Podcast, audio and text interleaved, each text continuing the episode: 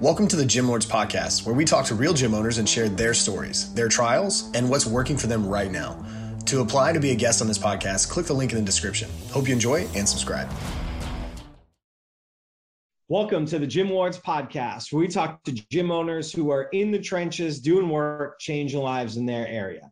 I'm your host, Dominic. Today I'm here with my guests, owners of CrossFit Texas, Leah and Lee. How are you doing today?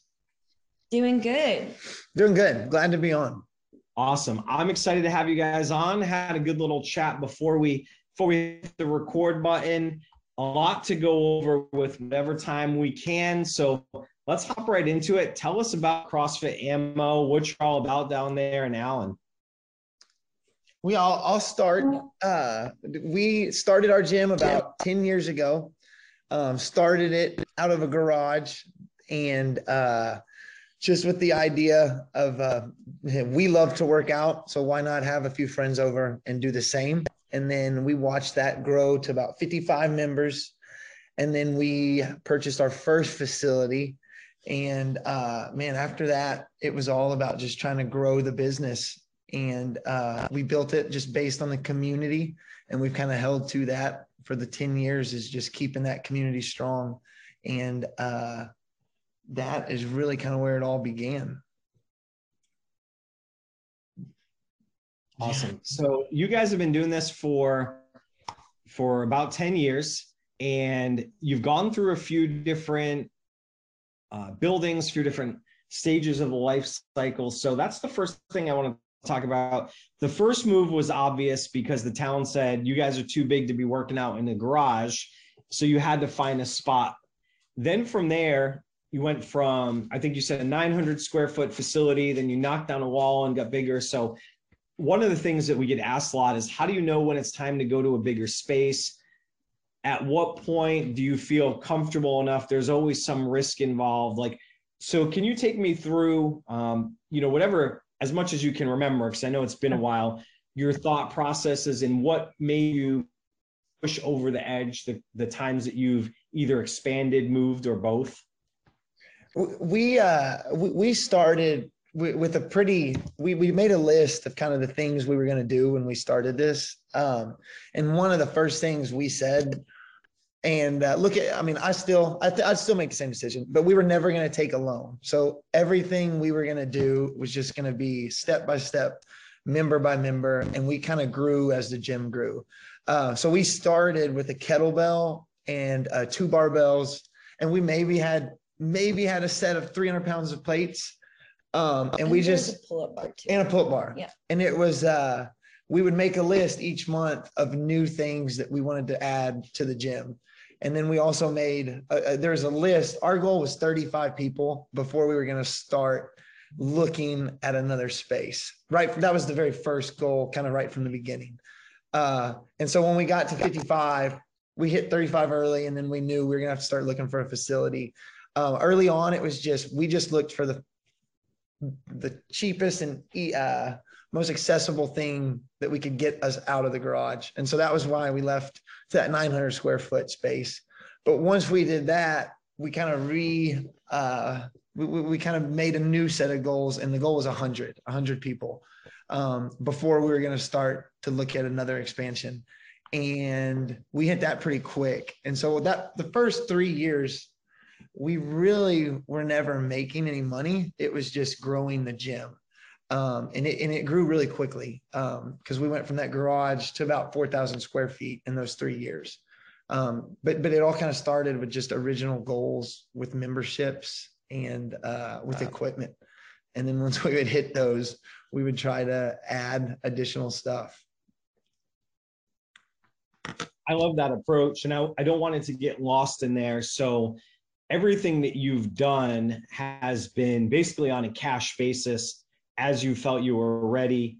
You guys never took out a big loan, never went into any real debt as far as your expansions. You took it as if we're ready to grow, that means we can afford to do it. And if not, we need to step back and look and wait a little bit. But it's really just been on cash flow over the last 10 years.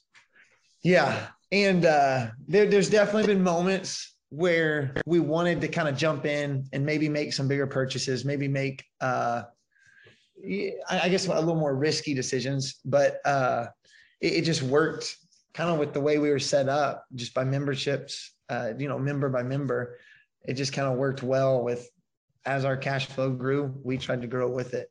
Um, and we still do that to this day. Uh, we still re- reinvest. We make sure that our members see us developing the gym. Um, and that's a big thing. Like we're always trying to, every six months, we're adding or changing something within the gym just to make it have that same new, exciting feeling. And it shows that we care about the growth of the gym.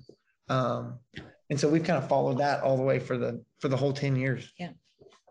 Yeah, that's that I think that it's not the only way to do it, but Yeah. certainly um, it's a way where you it takes away some of you know the fear, some of you know the the operating from a position of scarcity sometimes where if you know you know when it comes down to it i own all this equipment it's mine nobody's going to take that away from me i'm not putting the business in jeopardy i'm not necessarily putting my personal or business credit on the line for these big purchases that might just in most cases be a shiny object that we we all want i mean it's Yeah. it's great to think like hey you could take out a loan and get 10 ghds and you know 10 of whatever the newest concept 2 thing is. And yeah i'll pay it back eventually but it it really once you bought it it's like opening up all your gifts on christmas morning. Like it's it's 15 20 minutes of fun and then then you're over it anyway. But, but when you're taking out a big loan now you have everything at once and then you got a bill for the next three years. So there's definitely a different way to look at it. So the other thing that goes in with this for you guys is this is a it's a full-time career for both of you right now. What were the stages of that for you? What were you doing along the way? If you don't mind sharing you know what your decision making process was there. I'm assuming when you were you know working out of the garage it probably wasn't a full-time you know career gig for both of you. So what were the points there for the two of you and how did you figure that out I'll go first because Yeah. yours comes in. I'm uh, different. yeah. I come in later. right So uh, my my sister, she was the other owner early. She was a teacher, um, and then I had a business that we installed furniture across Texas, like in in local in schools. Um, and so it got to where they both grew kind of together. And so, but it got to the point where I was losing a 10, like I- one had to sacrifice uh, time from the other one. And so I had to make that decision. Um, with that, that was about five years ago. And that's actually how I met Leah. And that's kind of where she came into the whole picture. But um, we knew we had reached a point where if we wanted to continue to grow the gym, we had to be full time uh, just because it was, it kind of plateaued at about, it was probably about 150 members. Um, we had just been stuck there probably for like three to four years. And uh, we knew if we wanted to do that, we needed to make some additional changes, uh, bring on a kids program at that time. Um, and then we just changed up the schedule to where it was fully devoted to growing CrossFit ammo. Um, and then that was when I met Leah. And then that's when we got, she became a part of the gym. And I'll kind of let her tell her side of that story. I was uh, I was fresh out of college. And, uh, ammo was actually my very first gig or for my first job out of college. Uh, I was actually going to get my master's in kinesiology, and so I was living in the area, and I was I joined CrossFit Ammo as just a member, and I was always in the gym in between classes. What else am I going to do? I lived with my grandparents for a little bit, so I was bored, so I just I was a gym rat. And so Erin, my sister-in-law, was uh, presenting the office. She's, she asked if I would ever be interested in coaching CrossFit. And I had done CrossFit before, obviously, before I even came here. And uh, it was always in the back of my mind to be a coach. And so when she presented that and asked me to shadow her, that was basically that was it. I was hooked. I started shadowing. I became a coach, and Ammo never got rid of me. I just kept growing with Ammo, became the head coach there, and then uh, just I guess through the years, our my relationship with Lee developed, and then we, you know, that's all she wrote. We became married, and now I'm an owner. So kind of started at the very beginning as just a member. So that was also a cool thing too. I got to see CrossFit Ammo as a member before I was able to get into that head coach position and then that owner status. Yeah. And you get to see what it was like to work together before you got married. Yes. That was crucial. That was big. Yeah. You That have could really change about each other. It's that, that was like- a, yeah. that's that's a that's a big thing so so it was it was gradual um, there were some stages of it you know everybody's got their own different journey there and it's it's good to hear you know how how it comes to be for uh for everybody. You know there's always there's always different flavors and, and twists and turns there. So um nowadays you guys have you've grown it you know member by member jump by jump. Um, and where you stand now is you're in a what 50 54 5500 square foot retail center space yeah, it's uh, it's like right at right under fifty four hundred, uh, and it's Yeah. just in, a- in a retail shop. Um, but but it was nothing before, uh, which was great. So it was just kind of a blank uh, sheet of paper that we got to create the gym we wanted, um, and so that was fun. That was something Yeah, that was we had never done. Uh, like when we moved into the smaller facilities, it was still we were still so limited on equipment. It just it always kind of expanded like month by month. We just kind of it grew. But this one we had everything, and we were able to kind of develop exactly what we wanted our gym to look like, and that was that was a fun process. Um, something we had never done uh, Yeah. on that scale. let your imagination go wild there Yeah, absolutely. we move the rig around like so Yeah, yeah i've been there and done that and it's it's always right until you set it up and then it could just be a little bit better yep. Uh, but it's cool to- to have the freedom to do that. So, as far as where you are with um, the business, the logistics of coaching, what are you? I know you guys both still actively coach. How many other coaches do you have, and how many total clients do you have? So we've got there's w- w- uh, four different coaches that coach anywhere from two to twelve hours a week, and that's totally um, it's totally up to them. They all have other jobs, uh, so they are kind of in control of their schedule. They just relay it to us a month in advance, and then we work around that. we work around it.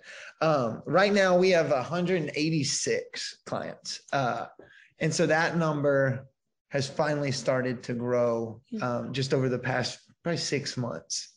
Uh, but there was definitely, it went from, you know, consistently being about 220 to uh, about 120 uh, really quickly. And so then just over the last two years, um, we've just had to adjust some things and get creative, but uh, it's now being built back up. Uh, but yeah, as of like today, it's 186. And uh, most of that to do with COVID and restrictions and shutdown stuff like that, or Yeah. is Yeah. there anything else? It was no, it was the it was COVID.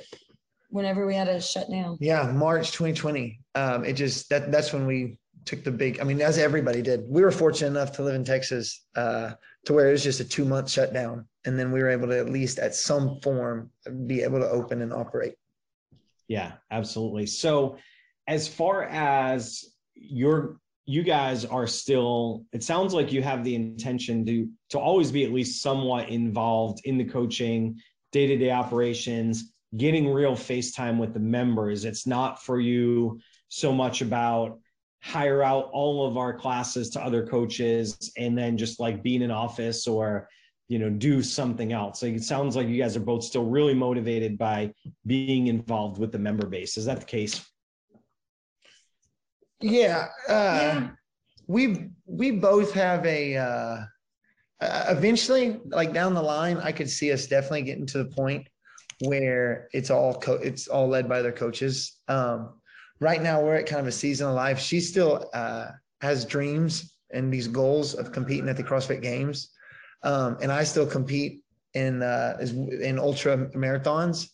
Um, so with our Okay. schedule and with our kind of outside of CrossFit, our goals, um, owning the gym and kind of running it this way where members are, uh, I guess they're daily seeing us put in the work, not just within the facility, but just with our own personal goals.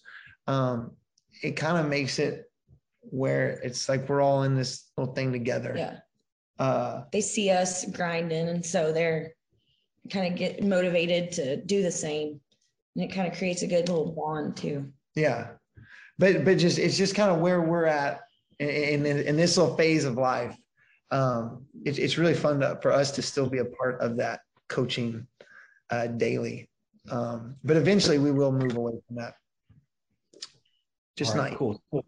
We're that not- totally cool. So the last question that I have, um, I I guess it's kind of a, a, a two-parter is one is more of a statement. I think one of the things we established is that for you, you find it useful. All of your coaches have a little niche or a little specialty above and beyond just personality, right? You have uh, a group, some of some who have uh, different coaching characteristics, things that they specialize.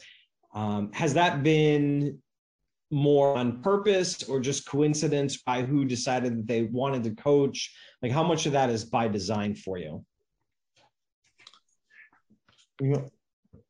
I feel like it's kind of there was a coincidence, but also uh I mean you see they're all members as well. So that's the cool thing too. You see them as a member, you see what their passions are. Uh for example, the one that's uh high, she's endurance, she's into stretching, she's stretch uh certified.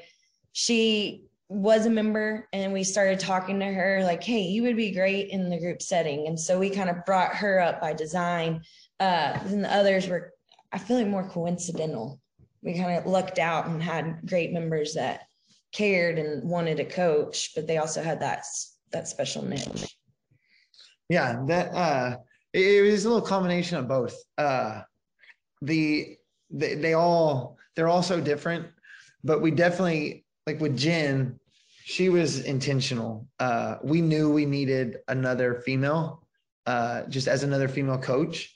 And then we definitely wanted her to have more of a like a mobility mind to where people could go to her with questions um, to where it's not like interfering the other coach that may be on duty um, and then that, that way she had like a kind of a direct role of knowing hey if you got any additional issues that you want to work on jen is the person that you can go and ask um, and speak to.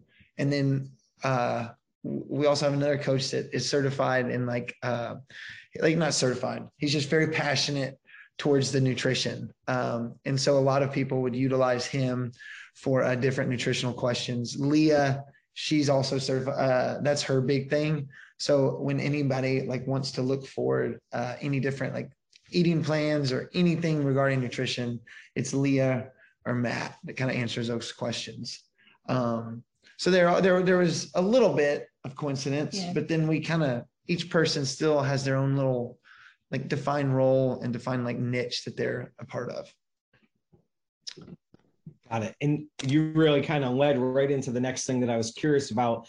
You started talking about nutrition a little bit. That's something that you get into. And I think before we hopped on, you were talking uh, about maintaining some sort of uh, store and supplement sales. So, how do those other services tie into revenue stream, added value for clients outside of the typical CrossFit group fitness model? How do you attack that?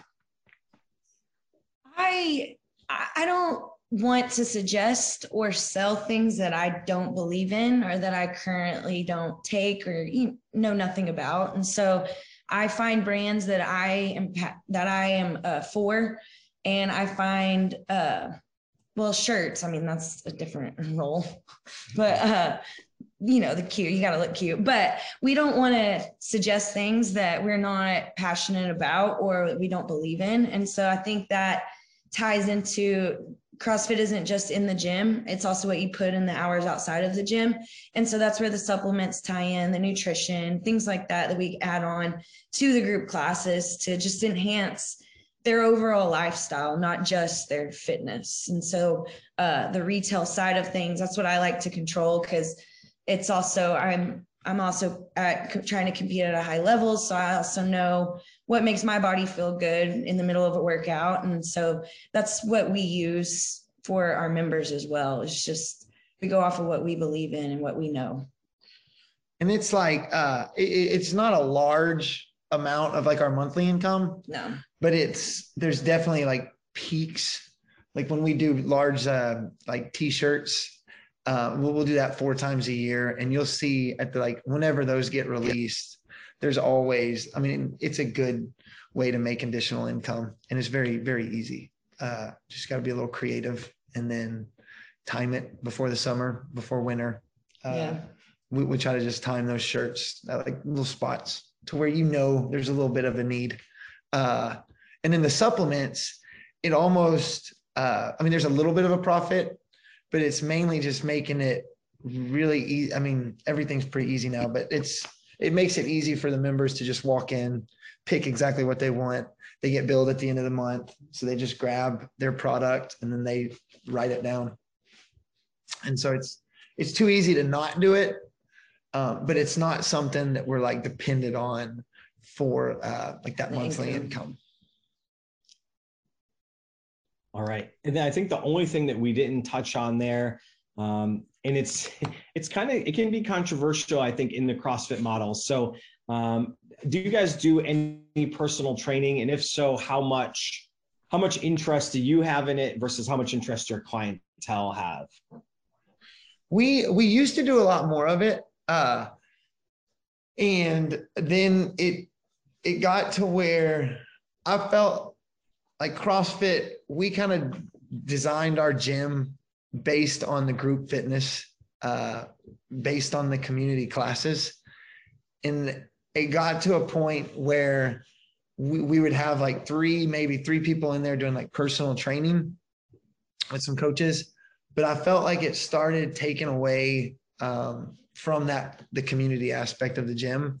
So now we we call it open. Uh, we call it the range, and it's like a designated area of the gym where it's always open. Um, and so even as the group classes are going, individuals can utilize that. But it's still a part of their membership. And if they want like an additional program, they can like purchase uh, like the program but we really don't do personal like hour to hour personal training anymore um, it's mainly those people are paying their grouply membership if they want the add-on they could add on an additional specialty program um, but we want to get them to the point where they're still able to kind of do it on their own apart uh, kind of separately from the group classes and that model for us has worked a lot better with our current space um, and it's allowed us to continue to not let the group class get interfered with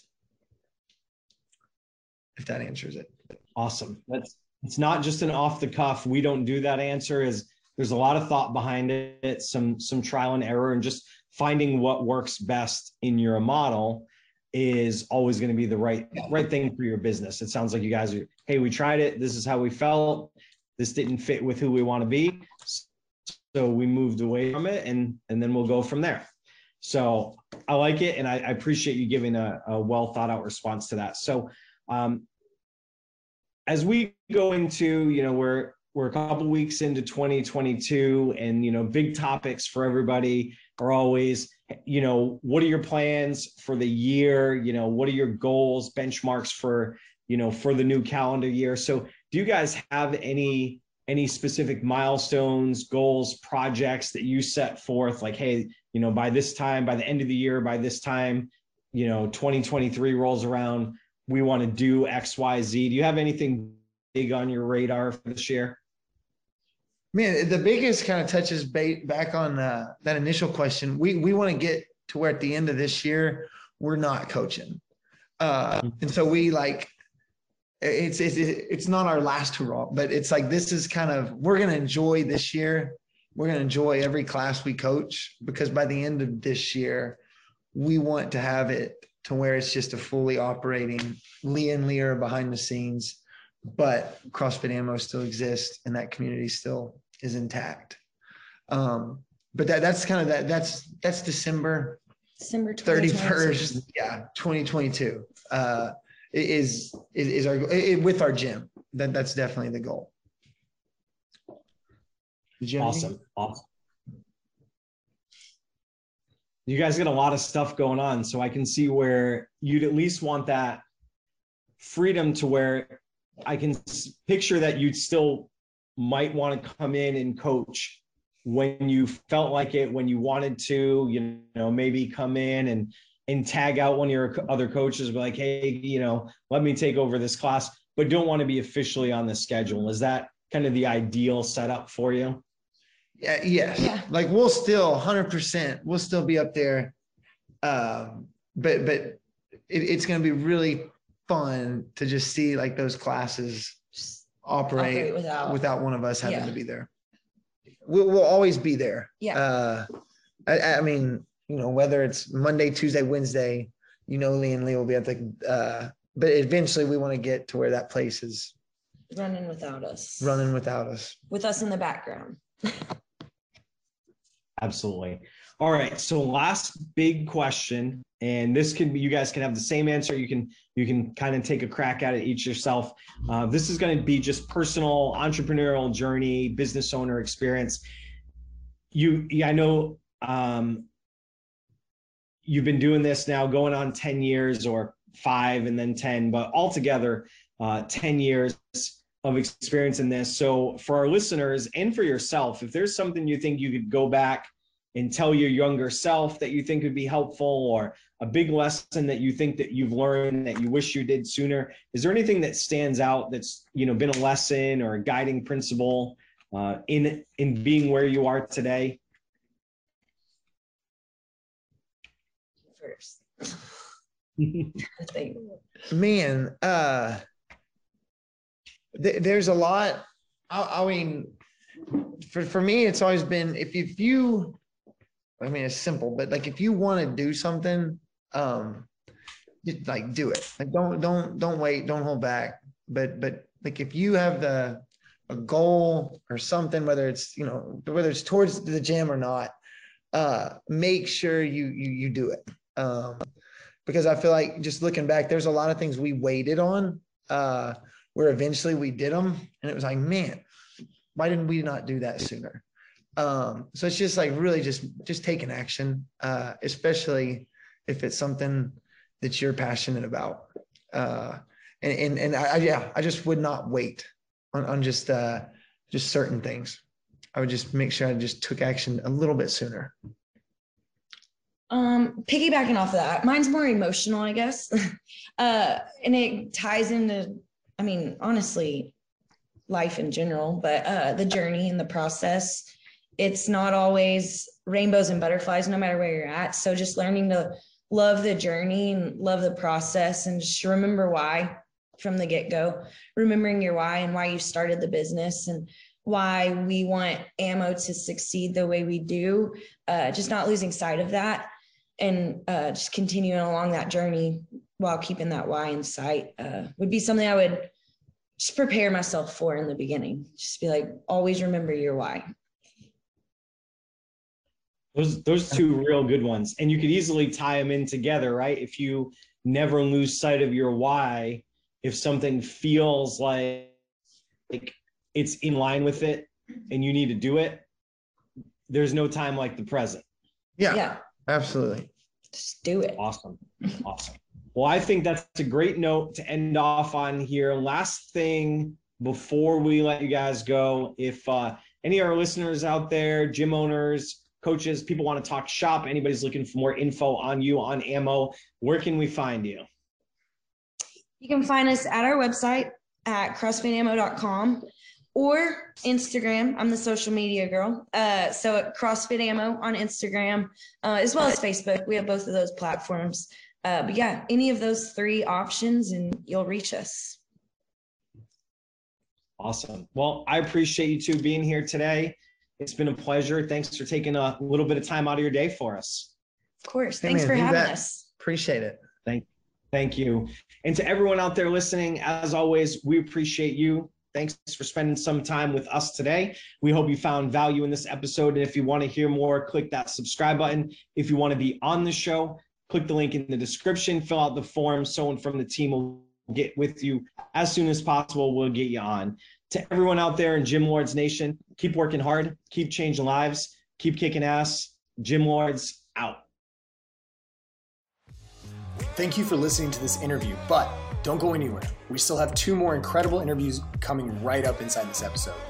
But if you're a gym owner that's looking to get more clients, keep them longer, and make more money, Head to the link in the description of this podcast and schedule a free Leave Your Credit Card at Home consultation with one of our business consultants. You see, here at Gym Launch, we've helped over 4,000 gym owners across the world increase their sales, take home more money, and build the business of their dreams. And it simply starts with a phone call. Click on the link in the description of this podcast to schedule your call today. Now, let's head into the next interview. What's up, Gym Lords? Welcome back to another episode of the Gym Lords podcast. My name is Bree. I'll be your host today, and I am here with Gunny from G Fit NOLA in New Orleans, Louisiana. What's up, Gunny? How are you today? I'm good, Bree. How are you? Thanks for having me. Doing well. Thank you. We're excited to have you here. Thanks for joining us. All right. So let's jump right into the details. What is it that made you want to own your own facility? Oh, um, you know, I never really wanted to own my own facility. Uh, I was an active duty Marine for 16 and a half years.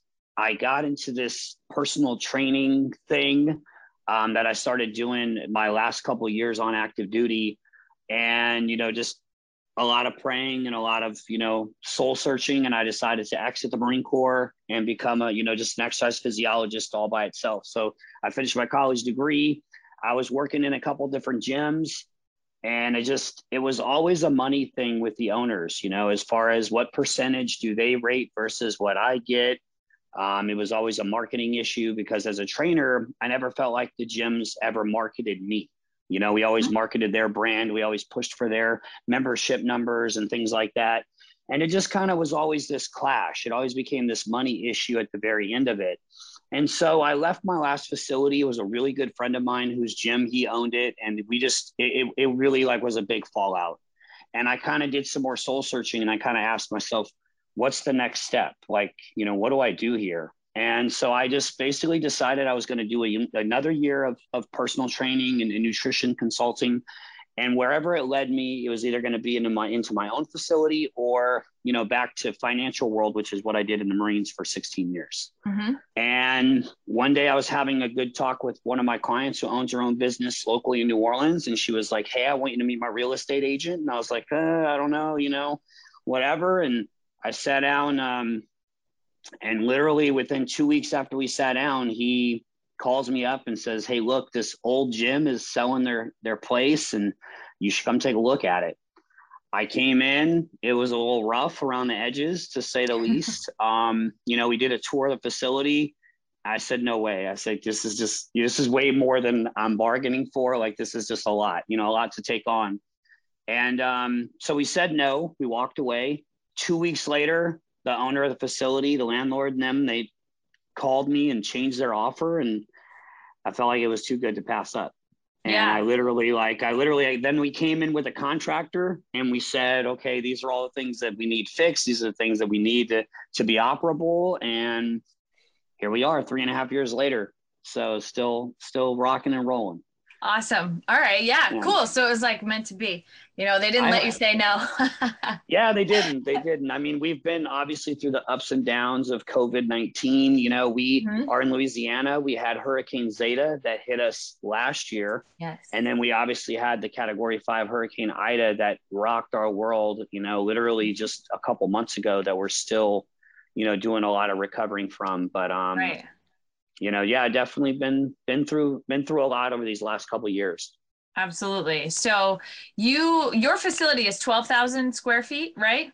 Yeah, we have a, you know just a little over twelve thousand. We have twelve thousand eighty four usable square feet. That is actual gym area, locker rooms, and training areas. So okay, and that's what you started with right off the bat, right?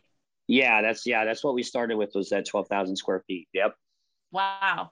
So that's yeah, that's a lot of space to take on right away.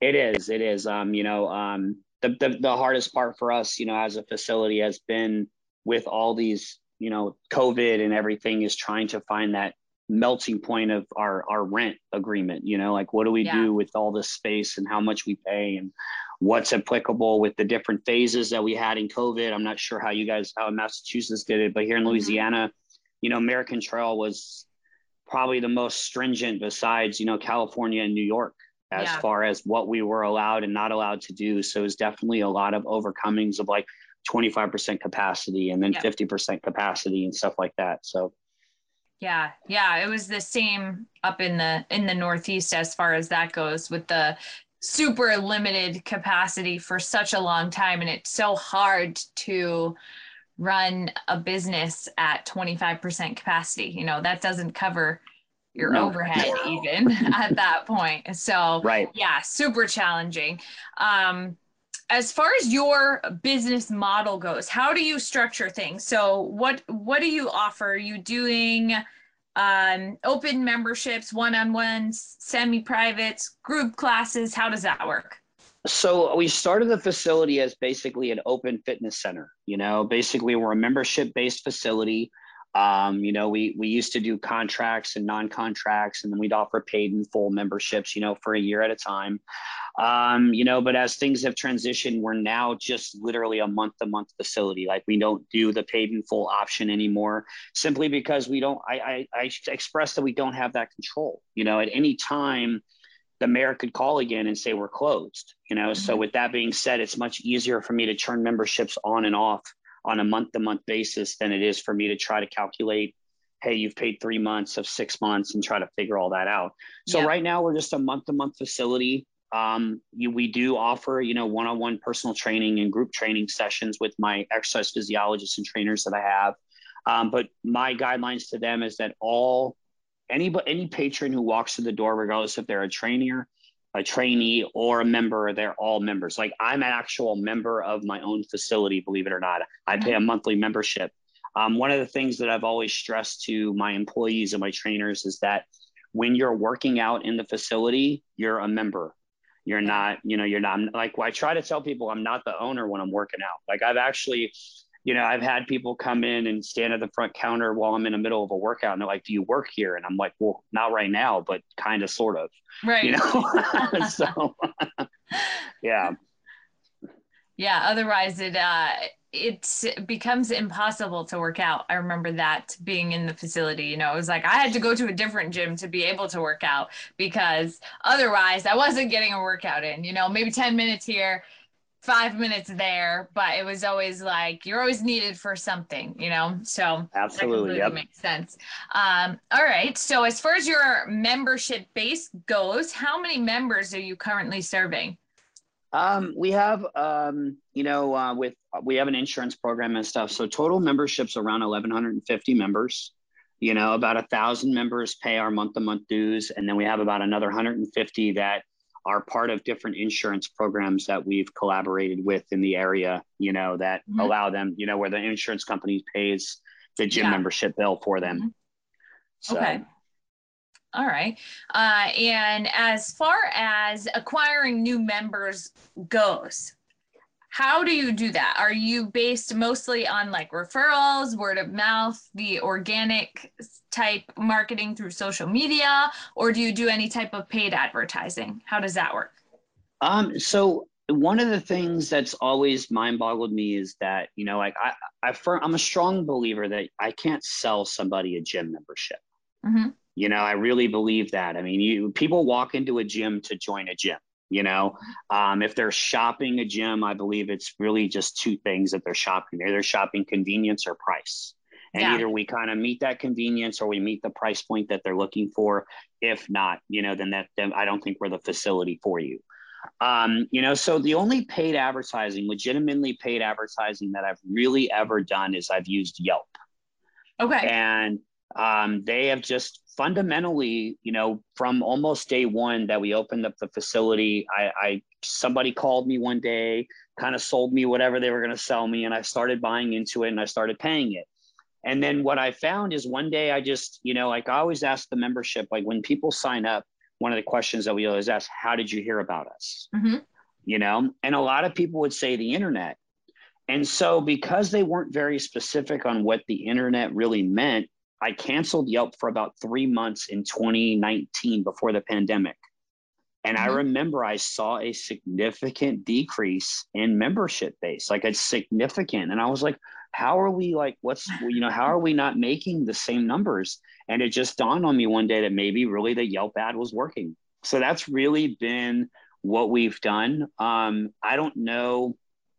Social media for us has just not been our niche. I used to pay somebody you know, you know, money every month to run our social media campaign, if you want to call it that. And I mean, we saw a little bit increase in following and engagement, but it, we really didn't see an increase in membership from it. You okay. know, I, I guess mm-hmm. I have never figured that piece out. You know, I'm not really, I mean, I'm a nerd to, to a certain extent, but I'm not really caught up in modern day social media techniques, you know? So yeah. I really, so really like to answer your whole question, like honestly, we're a, a referral based gym. Like a lot mm-hmm. of times people walk in and say, you know, my, my sister, my cousin, my best friend works out here. They talk nothing about, about this place. And here I am. Right. You know, so we don't do like, you know, we don't do a lot of the gym selling techniques that I've been, you know, like in other gyms that I've ever been in or been a member of. We don't do that. Like basically you walk in, you kind of say you want to join and we sign you up and you get started. Right. You know, it's not really yeah. a big process. No one like very few people tour the gym and get this sales pitch. It's just really just kind of walk in, you know, they see around uh, the, the square footage of my facility is 12,000 square feet, but from the front entrance, the way that we're set up, you can almost see all of it as soon as you walk in. Like I took down all the walls that were up when I purchased the facility. So it's a really open, open. space. Yeah. There's no like, you know, there's no rooms or anything like that. It's literally just vast open space. So you really can see it as soon as you walk in, you know, what you're getting yourself into. Okay. All right, very cool. Uh, so, as far as membership growth goes, is that something that's on your mind? Is there a certain amount of members that would be ideal for you to have within the facility, or is it more just kind of like you're cool where you are, and you know whoever comes in comes in? Um, no, I mean I've always had like a magic number. Yeah, you know, I've always most of us do. That's why I ask. yeah, I, have always had a magic number. Um, I've always needed a thousand members to pay the to pay rent to yeah. pay the facility, which is mm-hmm. about where we're at right now. You know, and that's a big rebound from where we were. Um, we lost with the day we shut down was March 17th of 2020 with COVID.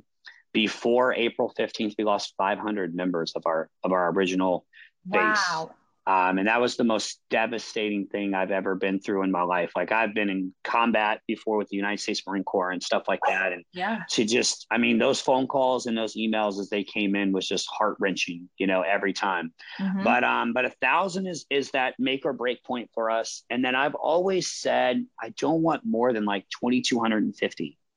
Mm-hmm. You know, my facility can hold much more than that. Yeah. But you know, the one thing that we really have is I have two of everything in the facility.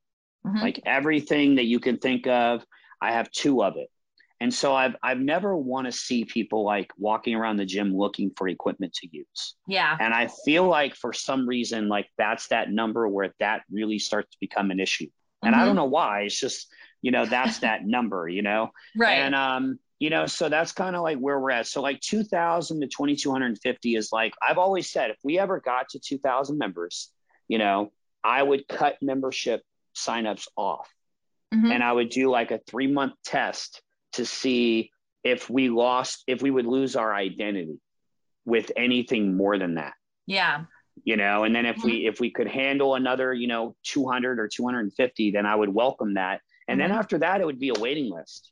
Yeah. You know mm-hmm. just be a waiting list like you know hey look we're at max capacity you know i'll call you you know if somebody cancels their membership we'll give you a 72 hour window to come in and join you know and, and we'll go from there yeah you know yeah because i there's nothing more frustrating when you're in the gym at you know peak hours right after work and you can't get the set of dumbbells that you need and you've got to wait around and then you know it screws up your workout and it, right. it makes you uh, stay at the gym for you know two and a half hours rather than an hour and a half. So yeah. yeah i completely understand that trying to keep that um, for your members to have the best experience anyway. Um, mm-hmm. but i mean from from now until there there's definitely room for growth to happen. Absolutely. Yeah. Awesome. So other services within the business are you offering any other types of services nutrition accountability anything of that nature well, we we have a fully operational uh, loaded tea and shake bar that we have inside the facility. So it's called G Fit Nutrition, ironically, right? Um, you know, so we have that, and then we have you know our our um, we do uh, meal we do meal plans, meal preps. I'm a nutritionist. I'm the actually only certified nutritionist that we have in the facility. Um, so we offer meal plans and um, and you know education and, and counseling and things like that. And then we also have a chef that has her own business that does meal prep for anybody that wants it, you know, that wants Very to hire cool. her services. We'd have a full, it's almost a fully functional um, facility. I have, you know, over the years of being an exercise physiologist, I have my own network of medical professionals that mm-hmm. I truly trust and value that I would only allow to work on me. And those same services are available to our members and they do discounted rates. So we have a network of like we have chiropractors, massage therapists, um, cryo centers, dry needling, like anything that you may need to help with either recovery or, you know, physical therapy or things like that. We have all of that kind of covered where we have a network of individuals to help get you back where you're going who understand, you know, most of those networked individuals, like our, our acupuncturist is a gym member, you know, and that yeah. our chiropractor is a gym member, you know, so they right. understand like, you know, like I don't want to give up the gym. I just need to get rid of this nagging shoulder or this yeah. forearm that's bothering me, you know?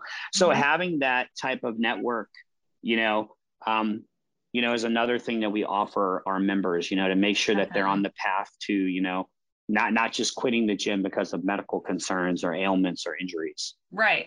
Yeah, it so, allows you to kind of you know, allow them to stay in the gym, but then also get the help that they need physically to continue. Absolutely. So that's great to have that network. Um, so then you're you're also you're a nutritionist, so you're able to offer the nutrition as well. And then you have somebody to do meal plans. So that's super convenient. So how does that work as far as membership goes? So is that something that people can tack on to their membership if they want to? Like if they want to work with you for nutrition is that something that's like an additional monthly cost or how does that work? Usually it's just counseling. So it's charged either you know by what type of service that is that we're offering. It's just kind of like our personal training you know, everything okay. is done through packages or session prices, you know, whatever it is that they want to work with with the individual or with myself with the nutrition, you know. Like I do mm-hmm. an initial consultation fee, that's a flat fee, and then basically anything that you need from there, we discuss, you know, whatever that is going to be. So, but to okay. be honest with you, most of most of my gym members I offer my initial services for free simply because as a gym owner, my most important um, you know, that my most important asset is gym members, and my yeah. mo- my bigger asset is gym members who are getting the results that they want. Absolutely. So mo- most of my gym members who come to me with you know nutrition questions or exercise questions or you know what do I do for this or that, you know, a lot of that service I do for free because I want you to accomplish your goals because you accomplishing your goals is going to make your friends and family who see you more more often or when they see you during the holidays like oh my god you look great. What are you doing? Oh i'm at gfit right you know?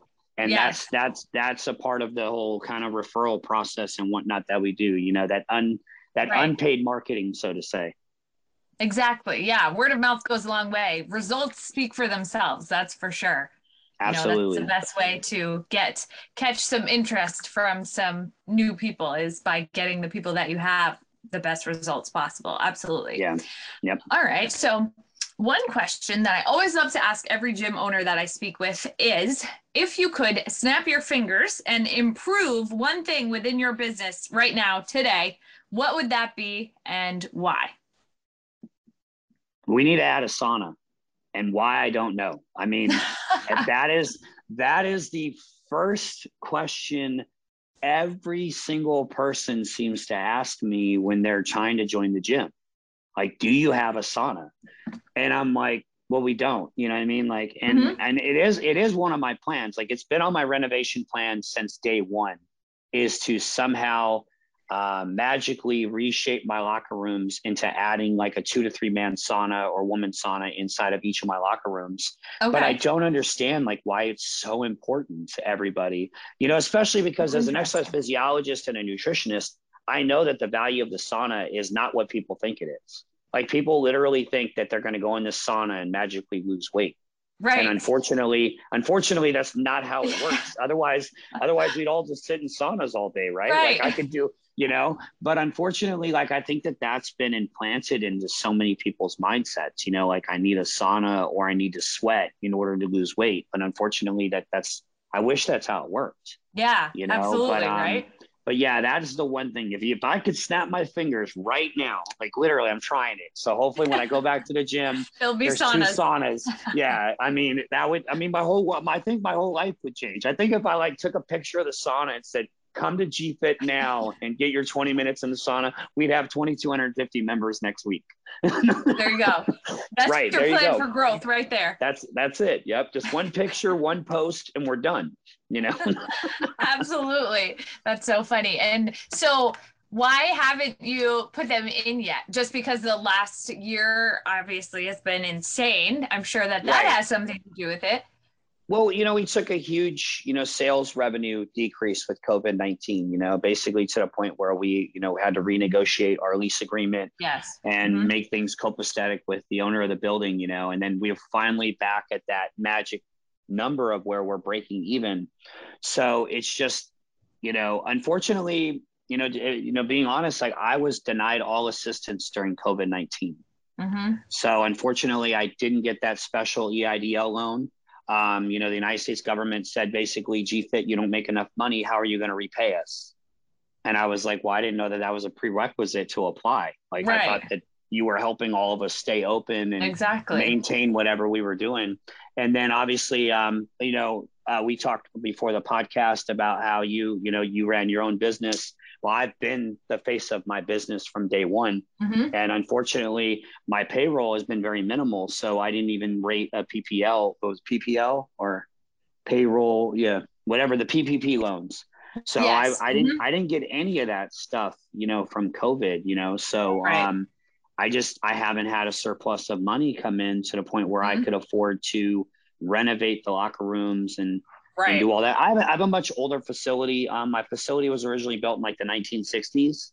Okay. So, like to be honest with you, in order for me to add saunas, I'm gonna have to, you know, upgra- upgrade and update my locker room, especially the showers. And like, there's some special insulation the showers are supposed to have now that I don't know anything Oh, about. yeah. Just you know, so because of that, that's gonna have to get done. I mean, it's just it's always it's money, you know, Yes. and it, it always comes down to money. You know, one of the things that I've learned as a business owner is that I never really understood how much it costs to run a business. Yeah. You know, I mean, I mean, and I mean, and that doesn't. We're not even talking about. We're talking about operating costs. Let's talk about taxes, right? Yeah. like, like there's just so much that goes into it. You know, Mhm. people ask me all the time, you know, man, is this your dream and this and that? And I'm like, I don't know if it's my dream, you know. And Right. sometimes, you know, I, I ask the question sometimes like, would I do this again? I don't know Yeah. you know i mean obviously if we didn't have covid-19 and we didn't have the hurricane zeta and Yeah. hurricane ida i'm Mhm. sure it'd be a much different conversation but these are realities you know like these are Yeah. things that you know we've had to endure and i'm sure other businesses even in different parts of the country have other things that they have to go through so i don't think it's Mhm. just something that i've dealt with here in new orleans No. um you know so i just I, I know that it's just not an easy task like so when somebody says that they own their own like brick and mortar business i i take my hat off to them and just be like man i, I know what it's like yes You know? exactly i know i i always used to say or i mean even still everybody wants to own their own business until they own their own business you know Yeah. it's like it sounds great but then Yeah. once you do it it's like you just don't realize initially how much really goes into it like you said like things that you know you just don't think about um Yeah. and especially a lot of times you know people get into personal training and they love personal training and they have a good base of clients and then their clients are like hey you know you should start your own thing and they're like okay you know and they open this facility and then you just get in completely over your head because you just don't realize that there's so much that goes into it. So Right. and i think you know that happens a lot. And, and that's why you know gyms fail very often because a lot of times it's not thought of as a business. And people that go into business in the gym just don't have the knowledge on that side of things to you know keep things up to date and and keep things running properly. So that's a huge aspect of it. Um, that i think just gets overlooked very often. Yeah um, I, I don't know if you've ever um, heard of the e-myth book series. Have you ever heard of that before? There's like a small business book by e-myth. I think somebody mentioned it actually on the podcast uh, a couple of weeks ago i believe. One of one of my really good friends used to be one of the e-myth coaches that okay. you know that you could that after you read the book or or bought the book or whatever you know there's coaching that goes along with it and she did a lot of coaching for me for free simply because she was one of my clients mm-hmm. and i read the book and the book is phenomenal because the book talks about what you just mentioned you know yeah. it talks about how in a business there's three people there's the owner the manager and the worker Mm-hmm. And unfortunately, you're right. Like me, I was an exercise physiologist before I opened up my own gym. So mm-hmm. I was the worker bee and I love what I do and I'm passionate about it. Right. But I wasn't a manager and I wasn't an owner. Exactly. You know? Mm-hmm. And now I, I try to wear all three hats, and it is impossible to wear all three hats. And that's mm-hmm. really what the book really focuses on and tries to teach you. Like, look, you know, and so like even though I couldn't afford it about a year, a, a little over like right after COVID happened, like before I reopened up my doors, I realized I can't be all three people as much as I want to be. Right. And so I hired somebody to be my general manager. Yeah. You know, and mm-hmm and no matter how, how hard it is to write his paycheck every two weeks yes. you know it's he yeah. has made he's he's developed some type of sanity in my life mm-hmm. because he can handle the things that i you know i can focus a little bit more on being a trainer at times because he allows me to do that but yeah exactly. the book is a great opening is an eye-opener into you know that whole dilemma that we have about you know that passionate worker bee that wants to be the owner but to mm-hmm. be honest like you can't be you can't be one or all i mean you can only be one yeah you know mm-hmm. and, and and and it's really hard it's really hard because you're right you know i did the same thing like i you know you're talking about before you know in the very beginning of podcast like i just was tired of gym owners trying to tell me how to be a personal trainer and how to run my own business. And mm-hmm. so I was all just do it myself. Exactly. Yeah. yeah. yeah. I'll just do it myself and everything yeah. else at the same yeah. time. Yeah, that happens a lot. And it's hard to also, you know, not only sometimes write the paycheck to somebody else to pay for the the thing that you know you could just do on your own but it's also hard to let go of some of the control as well right? Because nobody cares about your business as much as you do. Nobody's going to yep. provide the same level of service that you do because nobody cares more. So it's very right. hard to step back and let go of some of the control and allow somebody else to come in and you know potentially make some mistakes or you know you always worry about the level of service dipping a little bit um, so uh, that can be really hard too but it's necessary for growth because like you said you can't do every single thing you know you can't do everything and then also focus on the next steps for the business. You know it's you can't focus on the business side of things if you're always training on the floor. Um, nobody wants to work from 4 a.m to 8 9 10 p.m and then sit down and look at numbers you know? Right. it's just it's it's too much. So it's definitely uh required but it's it's hard to do you know? Easier said than done for sure. Absolutely. Yep Absolutely. All right. So, as we start to wrap up here, where can the listeners find you on social media? Um, so we're we're GFit New Orleans on Instagram. Um, just so G F I T and then New Orleans all spelled out N E W O R L E A N S. I don't think I've ever spelled that out like that. um, and then we're GFit NOLA like on Facebook and Twitter.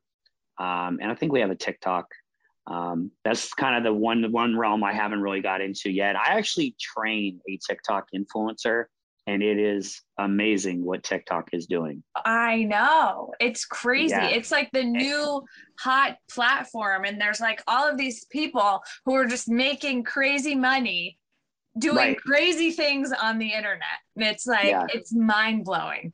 Yeah, it really is. Yeah, yeah I, I, you know, even like YouTube, like uh, um, you know, like the Logan brothers, right? I think it's the Logan brothers or the boxing thing. Like now, like that's what they're doing. You know, Yeah. the YouTube influencers. yeah, Yeah. it's just it's amazing all these platforms and what they've been able to do and and how they're structured and Yeah. you know and whatnot. Um, but yeah, um, you know, personally, like I go by Master G. Um, it's it's uh the the, the brand you see me wearing right now. Um, it's it's Master G, aka Gunny, um, is how you follow me, like my personal training, my nutrition, my exercise programs, and things like that.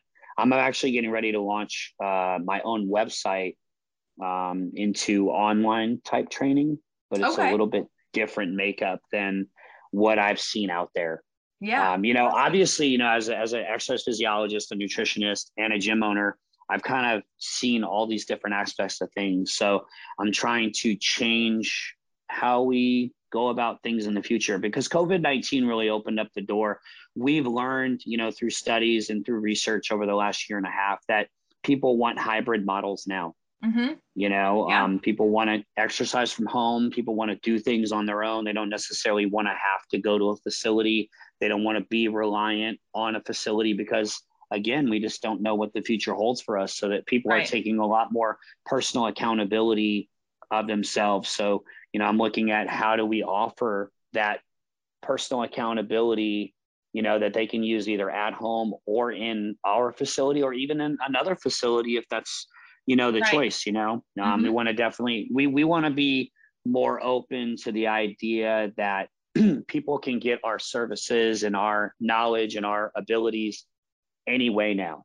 Hmm you know Yeah, absolutely. It's it's definitely uh, picked up steam over the last year or so because obviously there was one point where people couldn't actually come into the facility, but then you know during that time, some of those same people who were in the gym before ended up really liking actually just working out at home and the convenience of it, and just kind of being able to stay up to date on your workouts and not have to go anywhere to do it. So providing that uh, that option for people is huge. And then also beyond that, it also provides another stream of revenue for the business and it Right. doesn't it's not limited by you know your area your zip codes uh, you can help anybody from anywhere and i think that that's something that's really appealing to a lot of people as far as the online platforms go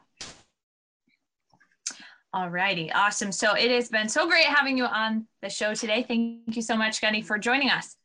Bree, thanks it's been awesome thank you so much for this opportunity Yeah, absolutely. And to all of the listeners out there, make sure that you subscribe so that you will be updated on future episodes of the show. In the meantime, make sure you keep killing it out there and we'll catch you on the flip side. Gym Lords out. Thank you for listening to the podcast so far. Don't go anywhere. We still have another episode coming right up, right after this word from one of our sponsors. The Gym Lords podcast is sponsored by Prestige Labs. Prestige Labs is the first and only nutritional supplements company built by gym owners for gym owners. Prestige Labs solves the problem that all gyms have experienced the broken inventory model, low commissions, and even lower quality products. Prestige Labs provides 100% drop shipping, zero inventory, PhD formulated high quality supplements for you and your clients. The goal is simple cover 100% of your rent while never sacrificing your integrity. To learn more, or to become an affiliate of Prestige Labs for free, apply at affiliate.prestigelabs.com. That's affiliate.prestigelabs.com. Double your client results, double your income. You can head to affiliate.prestigelabs.com to become an affiliate for free. Now, stick around for the rest of this episode. Use coupon code GYMLORDS on prestigelabs.com for 20% off all future supplement orders. What's going on, everyone? Welcome back to another episode of the Gym Lords podcast. I will be your host today. My name is Joe Fitzgerald, and joining us on the show are Trevor and Veronica McCue of Vintage Fitness in Cadiz, Ohio. Guys, how are you today? What's going on? We are doing well, man. Thank you for having us on. Appreciate you taking the time to reach out. Um, my wife and I are obviously at the gym, such as it is every day. Every day. and believe me, the people that listen to this podcast, the gym owners, will will know they are probably at the gym too. And so, guys, before we before we dive in on the business, the strategies, the tactics, and all the things you guys do from a financial perspective, give us first and foremost kind of how you describe vintage fitness. What do you, when people ask you what you do, how do you tell it to them? I, I think the best um, description of the gym is a blue collar gym. I mean, I seem to like using that term for the simple fact that this we're from a small town and like you said, Cadiz, Ohio, where everybody's working, everybody is for a lot of years. This was a very um, this was an old coal mining town. So when the coal mines left out of here in the early 90s, late 80s, early 90s, this was it became a very I don't want to say poor, but people were very um, tight with their money, so to speak. Yep. This was a booming town in the 70s, um, movie theater, roller rinks, you know, all kinds of 70s oriented things. And coal mines left. So it wasn't a it wasn't an area that was thriving, you know, up until gas and oil hit. We had a big gas and oil boom here about 10 years ago. So blue collar, I think, is the best way to describe it. We don't have, you know, we don't have a lot of bodybuilders. We don't have a lot of power lifters, so to speak. Um, I think it's just kind of people who are trying to get in the gym whenever they can because schedules around nobody works really nine to five any anymore around here. Fitness isn't a priority around here. Yes, so. yes, that's one thing that where it's it's a kind of an uphill battle. That um, fitness isn't a top priority, so we try to keep things interesting, keep things you know relaxed to where somebody who's on the fence about training, somebody who's never really been in the gym because we never really uh, Neil Reger from Barbells did really well with what he had you guys spoke on a podcast previously. Yep. Um, so basically, we're just trying to keep the town interested, engaged, and kind of flip that script to make it a more physically fit area. Yeah. When we, so many people that, that get into fitness do so on the premise of, I want to help people. Right. And a huge part of that for you guys sounds like just getting people active right? We're not trying to pigeonhole people into you have to do CrossFit or you have to do bodybuilding. We just want to get people into a gym to focus on health and fitness in the first place. Now, specifically with vintage, how do we label that as a service, right? When we talk in the fitness industry, at least, we've got kind of the, the typical big box 24 hour anytime gold's gym sort of situation we've got personal training studios we've got group training studios. Where do you guys kind of fit in that puzzle? I like to think i mean i'm sure my wife can attest to this that i think we fit kind of right in the middle. I okay. mean we don't we try not to cater to i mean i'm more of a lifter um not necessarily powerlifting bodybuilding but i so my kind of focus is gym equipment you know, trying to get guys who trying to find pieces that, you know, fit the lifting people. So it's nice for her to be here because she kind of brings me back down when I'm looking at all these machines and she's like, wait a second, what about the women in the gym? What about the what classes? About the cardio equipment. Right. You know, so so it's nice to I think we fit basically the entire demographic because we try to cater to all of them. You know, we have the classes, we have personal training. It is a commercial gym that's open 24 7. Um, and if you would see the facility, it's two two stories, two floors. The upstairs, as soon as you walk in the door, is all cardio stuff. My wife has done a wonderful job as far as keeping it clean, keeping it nice, you know, appeasing to the eye, so to speak. Um, you walk down the stairs, we call it the underground. It's block walls, concrete floors. So with the vintage name, we tried to keep it that it's not dirty by any means. More grungy. Yeah, you know, try to keep it to we, we try to edge. yeah, yeah, you know, if you drop something, it's not gonna nobody's gonna whine and complain. Yep. You know, just every gym owner as well knows as well as I do that things will get broken. If it's not people's stuff, they tend to, you know, shy away from taking care of it as much as they would if it was theirs. Yep. But I think it's it fits the vintage name all the way around. So we, we I like to think that we cater to any sort of fitness person that there is.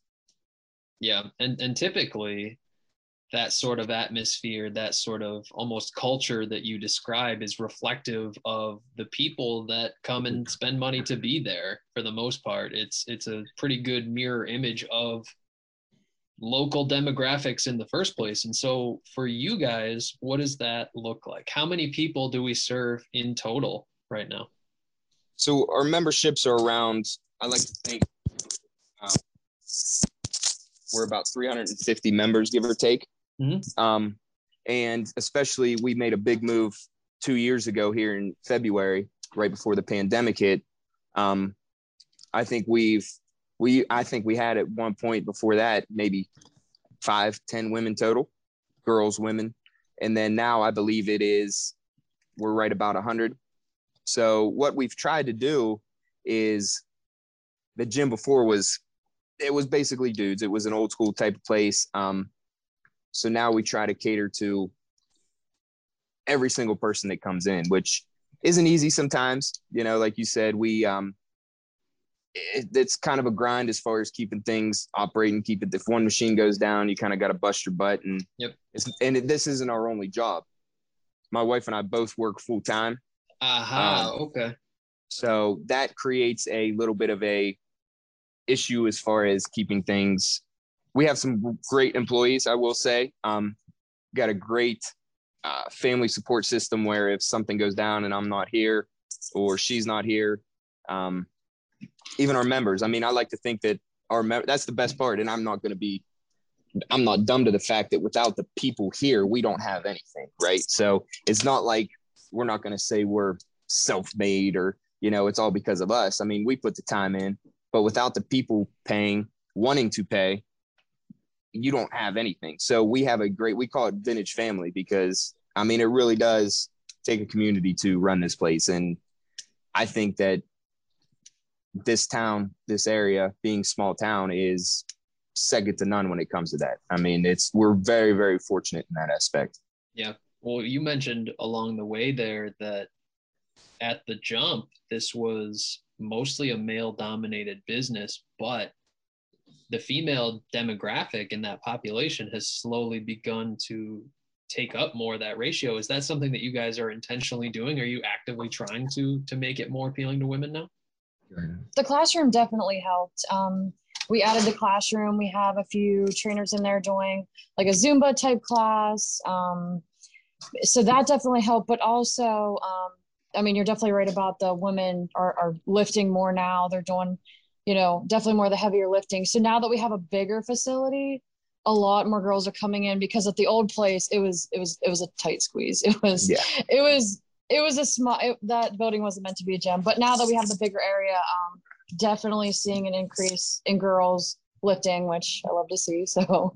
So yeah, yeah it's definitely because of the build, bigger building and the classroom it's definitely bringing in bringing in a lot more girls so happy to see from that. a business perspective and the modeling of it is the the group training that you mentioned is that a different level of membership? Are people paying more to to have that available Actually, it's quite the opposite here. So we have a classroom and it's 20 by 50.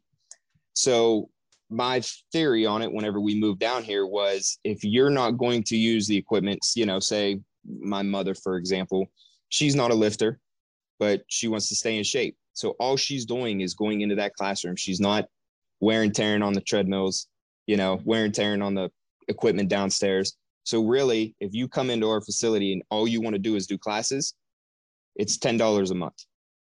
Now, with that being said, the reason we kept it that way is because this the we tried to keep the classroom fees. So obviously the instructor has to make her money, right? For her time and effort.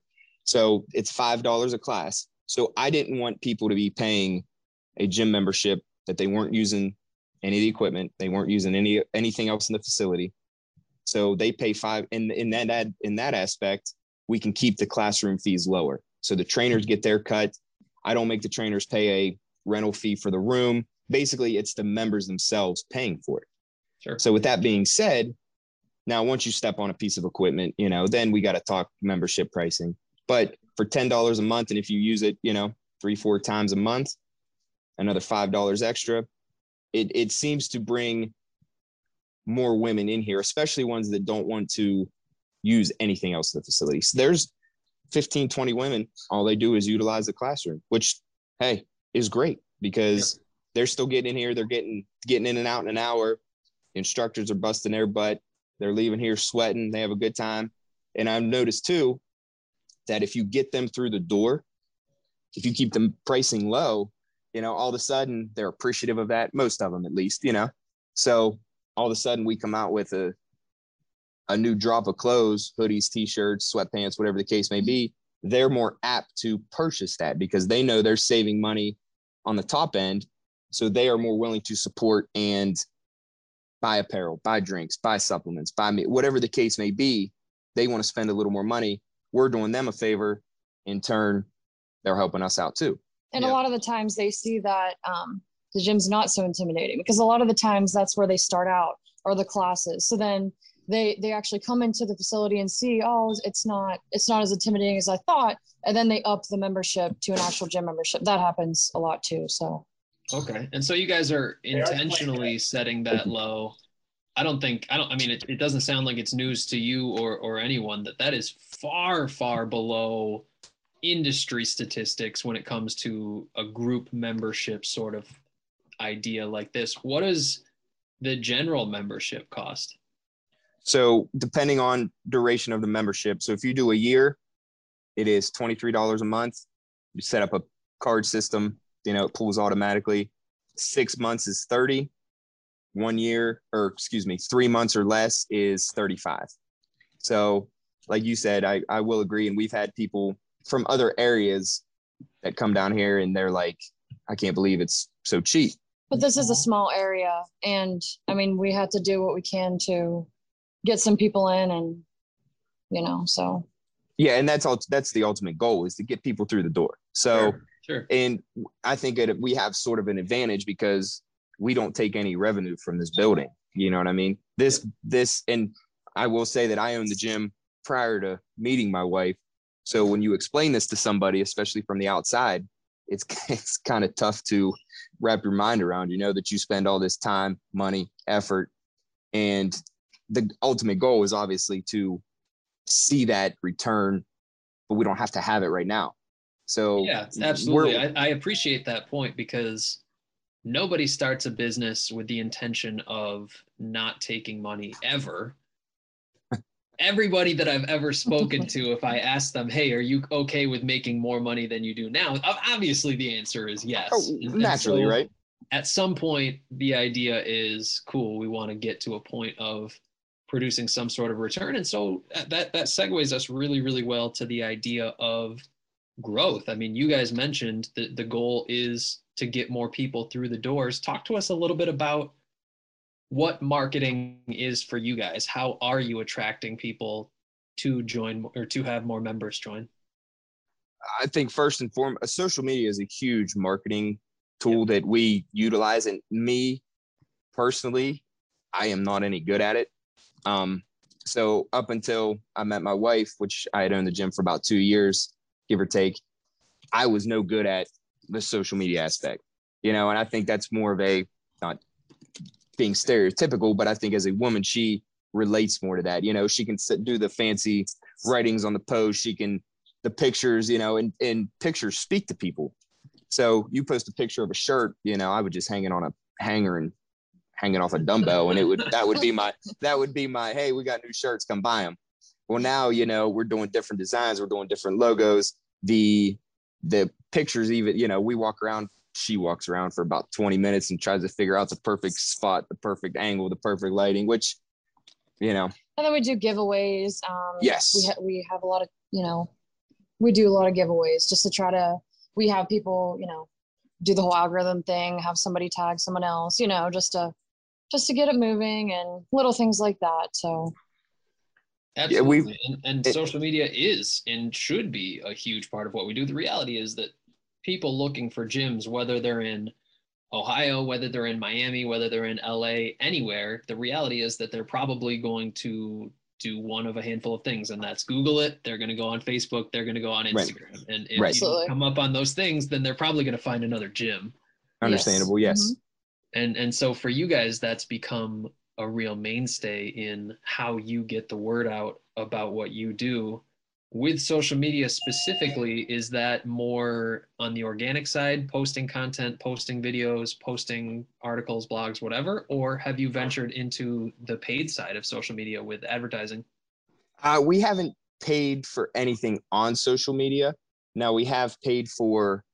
We've done a couple billboards, um, just to try. We actually we partnered with a. Uh, there's a local uh, butcher in town that we've done. So we kind of tag things as far you know we la- labeled it beef up, to where we um because obviously obviously yeah obviously nutri- nutrition and fitness go hand in hand. So it's one of those things where he benefited. If you're a member and you show your tag down at the shop, you know, he gives you 10%.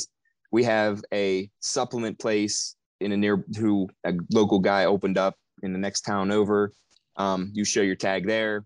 You know, he's got our signs up. He's got, we have a very good relationship with a lot of the businesses in town. Yep. Um, and that coming from a small town is very beneficial. So word of mouth, uh, I think, is and then being right on the main the main drag here. I mean, people drive past, you see it. The Yep. window, there's no paper on the windows. There's no, it's all open. People see it. People see the people coming in and out. Um, so really, that has been one of our key factors here is just being in sight. When we were looking to move, we looked at a couple buildings that were kind of off the beaten path. Um, not that nobody would ever find it, you know, but it was one of those things where one extra step to find it is a big difference in Right. making a joining a gym though yeah and especially if and i say it again if you're on the fence about something if all it takes is one thing to turn somebody away it doesn't matter if it's if it's um location if it's pricing especially from a small town um where fitness isn't the main objective it does not take much to get people out of the realm of wanting to join Yep. Agreed. And and the reality is marketing in a small town market has got to be different than marketing in a, a larger metropolis sort of area. And so you do rely on partnerships. We do rely on where can we make the most of our time, right? If we don't have a ton of money to assign to an advertising budget, how can we still get new leads coming in without necessarily just throwing thousands of dollars at it, right? We have to get Yes. a little Exactly. bit more creative. And even if we are to assign money to something, we need to make sure that there's an ROI coming back because the budget's tight, right? That's just Yes. the reality at the end of the day. absolutely For you guys, with the facility that you have in this in this new space, you say the goal is to get more people through the doors. We're at right around 350 now. Is there a target? How many do we think we can handle? Um, like you said, I, I like to think that the sky's the limit. Our population here is about 3,000 people right in Cadiz here. We got a couple small towns that, you know, people kind of filter in through. So I like to think that, and my goal was to never to pull from anywhere else but Cadiz, right? So it's not, I don't want to compete with a Planet Fitness. I don't want to compete with an Anytime. We don't have one in town, which works to our advantage most of the time because if you want to go to one of those places, you got to drive 20 plus minutes. Now, if you make that commitment and you want to drive, listen, I, I understand. There's obviously nicer places out there. So I'm not one to hold some sort of grudge or be salty that, you know, someone wants to travel. But at the same time, I like to think that this facility offers everything that one would need. Now, is there obviously more? Of course there is. I mean, that just comes with, you know, fitness is ever growing. So some of the equipment, some of the, and you see these videos of guys doing and some of these fancy machines, trust me, I would love to have that stuff. Yep. But I think we, I mean, every few months we try to bring a new piece of equipment in. Um, it's one of those things where I, I tell her, Hey, I found this piece and, you know, there might be a grumble. There might be a, there might be a, do we really need that kind of thing? And I It's try to usually another chess piece. So no, it's not Yeah. all. It could be arms too, but you know, typical typical dude fashion. Um, so I like to think we we upgraded to a point where we keep people interested, you keep people happy.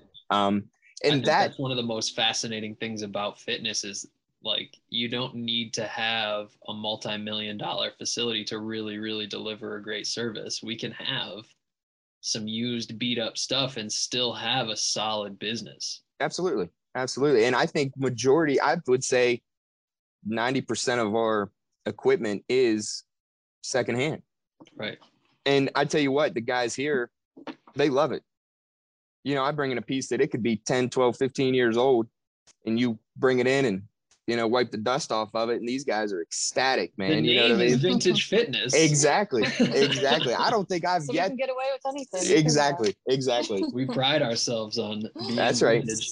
and and so guys for you i mean we we've kicked around the idea obviously we want to share this with as many people as we can and really grow the population what's the the big picture vision for you with this where are we trending towards years down the line I mean, depending on, I like to think that our facility now is the space wise, I think we have enough to upgrade a little bit. I think we have enough room to accommodate more members. So I think down the road, if we could, you know, get more people involved, get more people active, I think if there was another space available, I think we would move later. But after, I mean, it, moving a facility like this is a chore. I mean, it requires all hands on deck. I'm I'm still paying back favors that, you know, some of these young kids, I'll be like, hey, come help me move this piece of equipment.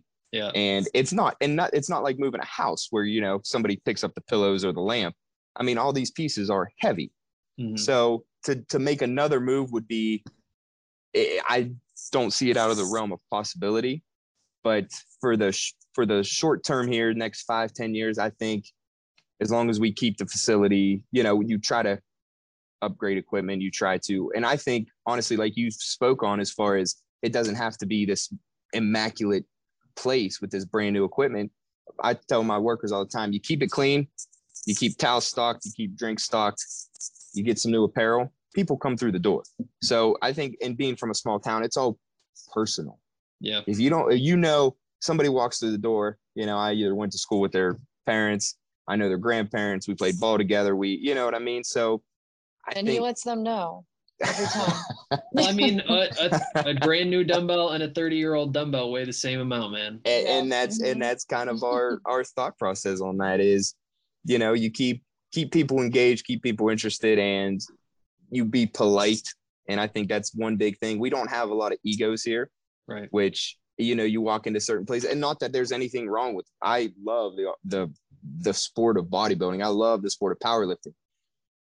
But along with those lines if again i use my mother as an example my mom walks through the door and sees some dude slamming you know 600 pounds blood running out of his nose cussing hollering she doesn't want to come into that sort of place you know what i mean? Yeah because that's just warm up weight for her. Well exactly exactly i mean between the yeah i I mean if you really dug down and and that's why the separation helps a lot with Yes. the women because when you first walk in it is it's like i said it's all clean nice that's where all the cardio equipment are and you walk straight back into the women's classroom. And then to go into the underground you go down the steps into the basement you know where Yeah. all the grunginess is. So that helps a lot because the last building you walked right in and you walked straight into the pit with everyone lifting and you know so that's i mean women have told us that's why they haven't right. came in. So so that has helped out got a lot little bit of separation. And so Yeah. guys as we kind of uh, start to approach the end of, of our time here i've got one kind of final question for you guys. You mentioned that you both have full-time jobs outside of the gym has the idea been kicked around for you guys to come into the gym full-time at any point what would that take for you I mean, I- honestly, for her, it would be more realistic. My work schedule isn't ideal, but I think for her it would be beneficial. We've tossed it around, but luckily, after the after the pandemic, she's able to work from home a couple days a week. So that tech, helps out a lot. yeah. So we set her office up here, and um, she's able to kind of do double duty as far as um, you know, and it's not she's not taking away from her work. So basically, we have workers during the day, during the evening. Um, the facility is open 24 7. Obviously, we're not staffed 24 7. It's not something that needs to be. Um, but if there was ever an option, I think she would be able to. But for now, it it works because there is some flexibility. So now me, I would I would like to, but I'm pretty sure she would uh she would nix that real quick. Yeah, well, I mean, at at some point, if the gym is making the kind of money that you want it to make, not a, Right. not a crazy Right. reality, right? I, I mean, I like to think maybe not here in the next 10 years, but you know, maybe 20 years down the road. That, Retirement that's, age. yeah, that's retirement age, of course. Yeah. Yeah. So probably be working till I'm 70, but that's kind of that's kind of the way of the world right now. So yeah, I would like to think at some point one of us would be able to, if not both. But for now, I think we our workload is to the point where we can kind of juggle both things. Now, some days are a little crazier than others, but Yeah. I like to think that, especially with her, from the standpoint that she kind of she didn't sign up. I mean, she did sign up for it, but her goal was to never have a gym. She just happened to acquire it. into it. Right, right. So she has sacrificed time, effort, money, just like um, just like I have. So I give her more credit than me because it wasn't yeah, she didn't she didn't know what it all entailed and she's she's took it in stride and she's done more than enough to you know make this place successful and she wants to keep it see it grow because she knows Yeah. that that's the bottom line it's a love of mine and since she loves me that's kind of been kind of got to be her love too we hope that's the case at least. And so, well that's everyone- that's at least what i'm gonna say all the gym owners that tuned in, make sure we know how much uh how much our partners are are contributing to what it is that we do. Now, guys, it's uh it's a pretty good place to wrap this up. Where can people find out a little bit more? Is there a website? Um, we don't have a website anymore. We used to, but we didn't get the hits like we thought. Sure. So Facebook, Instagram. I Sure. think the Instagram is Vintage Fit Cadiz. Um, C A D I Z. C A D I Z. That's a. It's kind of hard to uh, to pick up on that spelling sometimes. Um, and then Facebook as well. It's just you search Vintage Fitness and you will find us. We put updates on whether it's apparel or classroom updates, um, Sure. new equipment. We try to keep. We don't want to. We're not putting something out every day to try and clog that timeline up. But whenever there's something important, um, my wife puts that on and keeps it keeps it classy, keeps it cool. So That's perfect. Well, guys, I I definitely appreciate your contribution here and and seeing how your mind works when it comes to running the business side of what you do. I absolutely appreciate your time and and I'm excited to see what the future holds for vintage here as you guys go forward. no, I Thank appreciate you. it, man. Thanks for having us Yes, on. thank you very much. I appreciate all your time, man. Absolutely. And so to everyone who tuned in, we appreciate you as well. Don't forget if you want to be notified about future episodes, hit like and subscribe. If you're interested in joining us to talk about your business model within the industry, click the link in the description, fill it out. Our team will be in touch with you soon. And as always, until next time, Gym Lords out. Thank you so much for listening. If you found this content valuable, here's four ways we can help you grow your gym for free. One, grab a free copy of Alex Hormozi's best-selling book, Gym Launch Secrets at alexsbook.com. Two, join our free Facebook group at alexsgroup.com. Three, if you're a gym owner, you can apply to be on the podcast by emailing us at podcast at gymlaunch.com. Four, leave us a five star review so we can gain access to more gym owners and bring those lessons back to you. And as always, tap that button and subscribe to this podcast for more.